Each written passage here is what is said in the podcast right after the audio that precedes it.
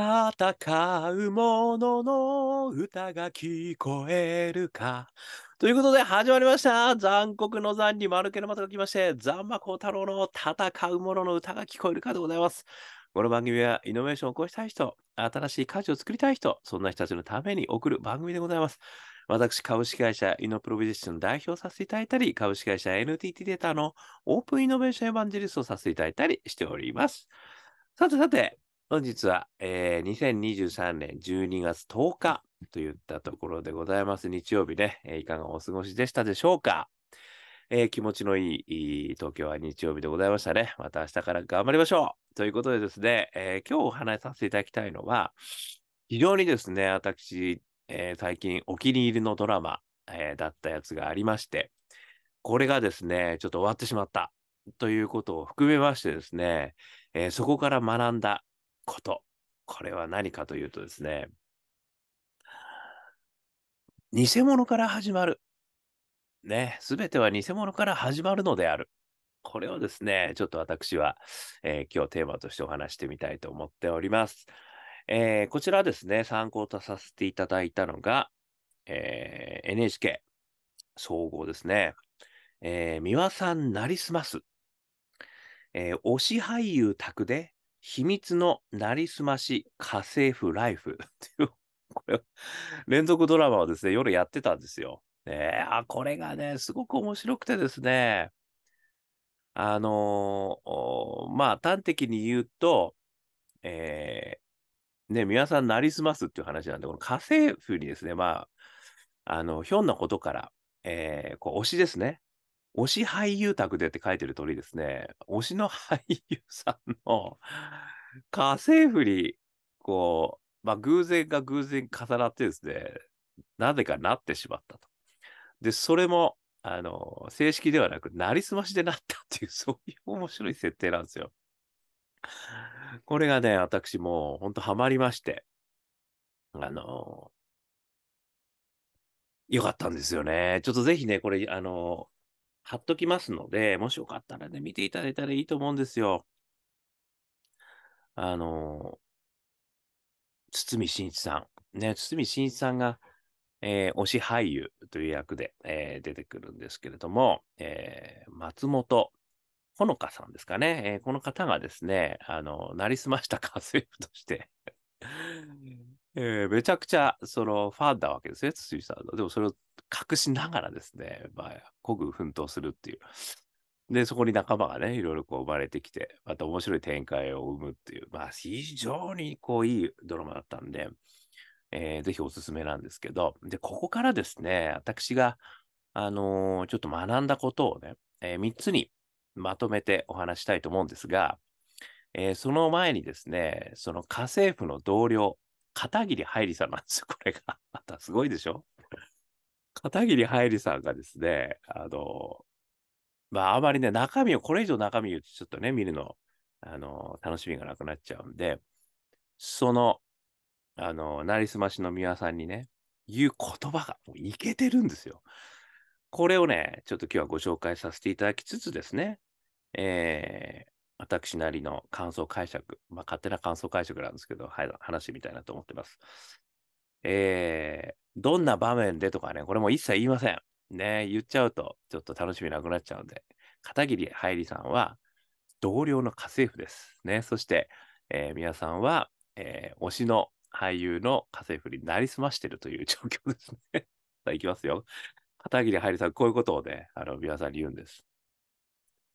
最初は偽物として始まったのかもしれないけど、でもあなたはちゃんと本物になった。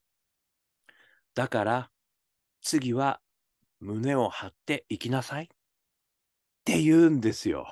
これね。私も号泣。この場面で、まあ、ちょっと後半の方に出てくるんですよね。号泣した。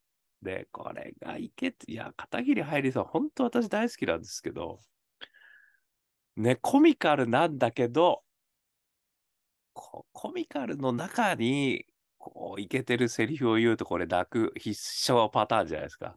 もうこのパターンにやられました。ちょっと号泣しました、私。ということでね、ぜひ見ていただきたいんですけど、ここから私は思ったことをですね、3つお話しさせていただきたいと思います。ここはもう私の勝手な解釈ですよ。1つ目、誰もが偽物から始まる。ですよね。まあこれはね、まあ皆さんもね、あの、お分かりかもしれませんけども、まあ私で言うとですね、あの、小学校の時に、えキッス、ね、KYSS がですね、もう大好きでしょうがなかったわけですよね。もう、それでこう、お楽しみ会とかはね、キスのあの、こう、顔やって、ほうき持ってこうやったりしてたんですけど、まあそこからですね、中学になって、あのね、あの、まあ親に無理を言ってですね、エレキギターを買っていただいたと。まあそこからこう、ハードロック少年が生まれてしまったわけですけども、まあね、とにかくコピーしまくったんですよ。まあ顔のコピーもそうだったんですけど、ギターもね、まあそんなうまくはならなかったんですけどね。でもね、やっぱりコピーしまくった。つまりこれはもう、あの、偽物ですよね。偽物なんだけど、やっぱりそれをこうコピーしまくるということからですね、あの、そして曲が作れるようになって、ね、で、そこからあアカペラがね、あの、好きになって、ね、そしてこう、その時やっぱりギターがね、あの弾けるようになったことが、これは大きかったですよね。それで曲作りをね、やっぱりすることができるようになったり、えー、いうふうにしたわけですから、あの、このね、偽物からね、あの、始まるっていうことはね、これはね、やっぱり、誰もがやっぱりそこから始まるんだろうなと思うんですよね。で、これに関して言うと、あの、年齢関係ないと。ね、今は、あの、まあ、中学校の話をしましたけども、今からだっていいわけですよ。今からだって何かをやりたいっていう時にはですね、まずは偽物からやる。ね、あの、まあ、なりすますまではやらなくていいかもしれないですけども、もう偽物として、あの、まずはやってみる。ね、だってどうせ偽物だから、まあ、こんなもんだよみたいなことを言いながら、やってみる。これがね、この第一歩が踏めるかどうか。ね、どうせ本物になれないよとかって思っちゃうとダメなんですよ。偽物でいいんだと。ね。偽物だけど、やりたいんだと。ね。そこからまずは始まる。これね、やっぱり皆さん、がね、あのー、ちょっと見せていただいた一つの話かなと思いました。そして二つ目なんですけれども、ここがすごく大事なポイントなんですが、コンフォートゾーン抜け出すってことなんですよ。で、これ何言ってるのかっていうとですね、あのー、前何回もお話してるんですけど、アンダーセンさんっていう方の、えー、本がありまして、超一流になるためには才能か努力か、ね、という本があるんですよ。努力か才能かかな？どっちか忘れちゃったんだけど、その本めちゃくちゃ好きでですね、あの、何が書いてあるかっていうと、あの、1万時間の法則ってありますよね。何でも1万時間やれば、あの、まあ、プロフェッショナル並みになれるっていうね、話があるじゃないですか。でもね、そうじゃないと。まあそうじゃないとは書いてないんですよ。でもね、内容的には、あ、これそうじゃないってこと言ってんだなと思ったんですよ。何かっていうとですね、3つあるんですけど、超一流になるなった人です。その超一流になった人たちの、あのー、エビデンスをね、死ぬほど集めてるんですよ、その方。で、なぜなんだと。なぜ言ったんだと。で、才能か努力かっていうね、その、どっちなんだっていうことをね、分析するんですけど。その人が言うにはですよ、一つ目は、いい先生につくってことなんですよ。このいい先生って言ってるのは、単なるいい先生ではなくて、その道を極めた人に習えって言ってるんですよ。だから、大谷翔平に野球習いなさいってことなんですよ。これ、一郎に習えってことです。なぜならば、そこへたどり着く最最短距離を知ってるからって言ってるんですよね。これ、いい言葉ですよね。なので、ね、皆さんはもう、ここでね、イノベーションを学ぶためにはいい先生、ね、いらっしゃいますから、ここにね、あのご相談ください。そしてね、二つ目に、コンフォートゾーン抜け出せって書いてるんですよ。コンフォートゾーンっていうのは、あの、リラックスした状態なんで、要は、あの、辛いことやれって言ってるんですよ。毎日できないことやると。で、できないことって辛いじゃないですか。いや、この中にも書いてあるんですけど、あの、お医者さんでもね、ずっと同じことをやってるお医者さんよりも、若いけれども、めちゃくちゃ勉強していろんなことをチャレンジしてるお医者さんの方が、全然優秀だっていうエビデンスもあるんですよね。まあ、というようにですね、あの、1万時間続けりゃいいんじゃねえと。要は1万時間の中身大事だと。で、その中身何かっていうと、毎日コンフォートゾーンを抜け出してますかってことなんですよね。で、これね、イメージとしては筋トレ。やっぱり筋トレもですね、毎日できることばっかりやってたら筋肉つかないですよ。だからやっぱりちょっとできないことをやらなきゃいけない。ちょっと限界を超えるちょっとのところ、これはあのトレーナーの方がね、一生懸命、はい、よくできました。そしてそこからあと10回みたいなこと言うんですよ。これが効くんですよね。え、みたいな。で、これね、やっぱり自分じゃできないんですよね。やっぱトレーナーがいるっていうのはそういったメリットになるんですけど。やっぱりね、そういうことがすごい大事だと。だコンフォートゾーン抜け出してますか？ね、っていうことなんですよ。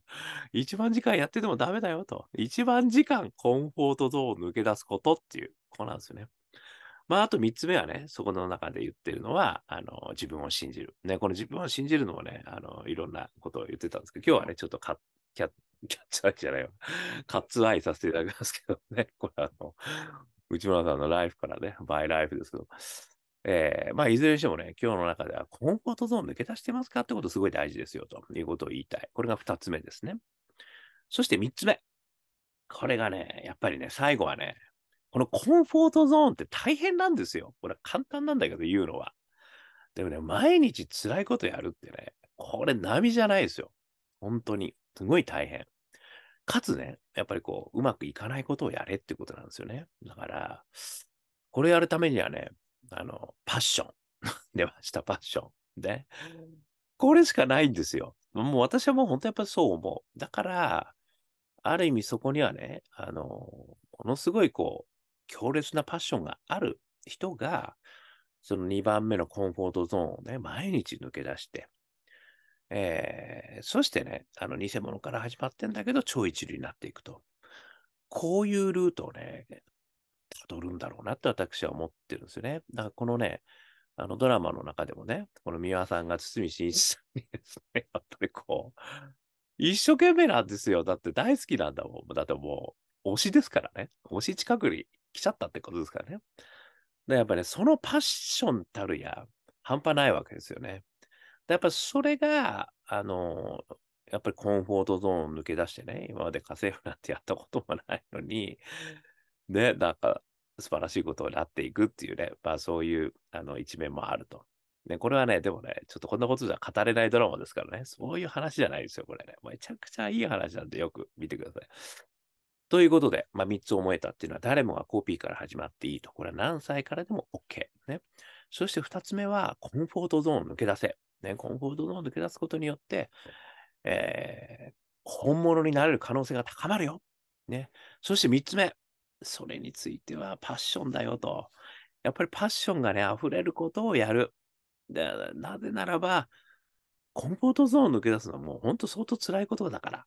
ね。だからパッションつっても、あの、大好きなことをやれとは私言ってないんですよ。えー、パッションはね、えー、4軸あると。だから、あの、ポジティブ、ネガティブ、さらにオープン、クローズってね、分けたときに大好き。ね。これよく言われる大好きパッションなんですけど、それだけじゃなくて、リタパッションっていうのもあるよと。それは、それがこうオープンに開くとね、誰かのため、誰かの笑顔のためにやりたい。これもパッションだよと。そしてさらにそこからね、ネガティブな気持ちになって、けれどもオープンに開いてるのが個性派だと。私はこういう服を着たいんだとかね。こういうスタイルで私は生きていきたいんだとかいうですね、その個性派パッション。これもすごい大事なんですよね。そして、ね、え、4つ目が、さらにネガティブでクローズドな気持ちね。これは、ある意味皆さん、あの、ちょっとね、そんなことを思っちゃいけないとかって思うかもしれないけども、ここはすごく大事なんです。脱出パッションとかね、私は成長パッションと言ってるんですけど、やっぱりこの、すごいそれなりの状態になった方の中にはね、昔結構ね、あの、複雑な家庭だったとか、大変な家庭だったとかね、大変な育ち方をしたっていう方がたくさんいるいますよね。これはね、間違いなく成長パッション、脱出パッションが、ここでもう爆発してるんですよね。だから、大好きだけじゃなくていいんですよ。この中のパッションのどれかが、必ず、あの、パワーになるはず。なので、まあ、それをね、あの、武器にですね、えー、偽物から始めてみる何歳からでも OK。そしてコンフォートゾーンを抜け出す。ことを毎日やる。ね、そしたら、本物になれる、もしくはちょいちょいになれるかもしれない。ね、ということをね、改めて、えー、今回は教えていただきましたというお話でございました。ということで、少しでも参考になりましたら幸いですね。ポッドキャスト、YouTube 毎日話しますんで、よかったら登録してください。で、そして、Facebook、Twitter、こちらの方もコメントいただいたら嬉しいです。さらに、えー、我がアカペラグループ、12月31日、ね、2023年12月31日、13時15分から、三軒茶屋のグレープフルーツムーン、ね、えー、こちらの方で、ワンマンライブやりますから、2時間ぐらいやりますからね、もう俺、こちらの方楽しいんですよ。みんなで歌って踊りますんで、ね、えー、やりましょう。えー、ぜひ参加してください。えー、そしてですね、えー、どんな曲やんのっていうことに関してはですね、えー、中年ワンダーランドという曲があります。こちらの方は中年じゃなくても元気が出る。こちらの方はですね、えー、Apple Music、そして YouTube でもね、ありますよ。そして Spotify、ね、中年不思議国、中年ワンダーランド、香港好きなの、香港ラッキー。えー、こちらの方ですね、書いていただくと、えー、検索で出てくると思います。ストリーミング聞けますよ。えー、さらには4曲入りのニューアルバムもあります。えー、ジャーニーオブラッキー。ね、こちらの方は iTunes、それからモーラ、こちらの方でダウンロード販売できますので、よかったら検索してみてください。えー、香港好きダウン、香港ラッキーですね。えー、さらにですね、えー、昔の CD もいろいろあるんですが、こちらの方は香港ラッキーズ商店、ね、ウェブ上にありますので、えー、検索してみてください。香港好きな運と書いて香港ラッキーですよ。えー、そして、一人からでもイノベーションできる、そんなことを書いた本、オープンイノベーション21の秘密。えー、こちらの方はですね、電子書籍、リアル書籍両方ありますんで、よかったら、えー、見てみてください。ね、1時間ぐらいで読めちゃう。薄っぺらい本なんですけれども、ね、イノベーションの秘密が21入ってる。ね、こういう本でございますんで、お得でございますんで、よかったら見てみてください。えー、そしてですね、こんなことを話して私は、普段はイノベーションのコンサルやっております。個人の方でも、法人の方でも、えー、ちょっとね、イノベーションのお困りのことがありましたらいつでも、えー、ご相談くださいませ。さらにはですね、え、何度でも挑戦できる世界を、そんな世界を作るために、スタートアップスイマージェンスエコシステム、こういうのもですね、今一生懸命頑張って作ってますんで、起業したい人、そして、えー、それらを支えたい人、ね、両方募集しております。ということで、えー、よかったらお気軽にお問い合わせくださいませ。ということで、今日も聞いていただきましてどうもありがとうございました。それでは皆様頑張りましょう。また明日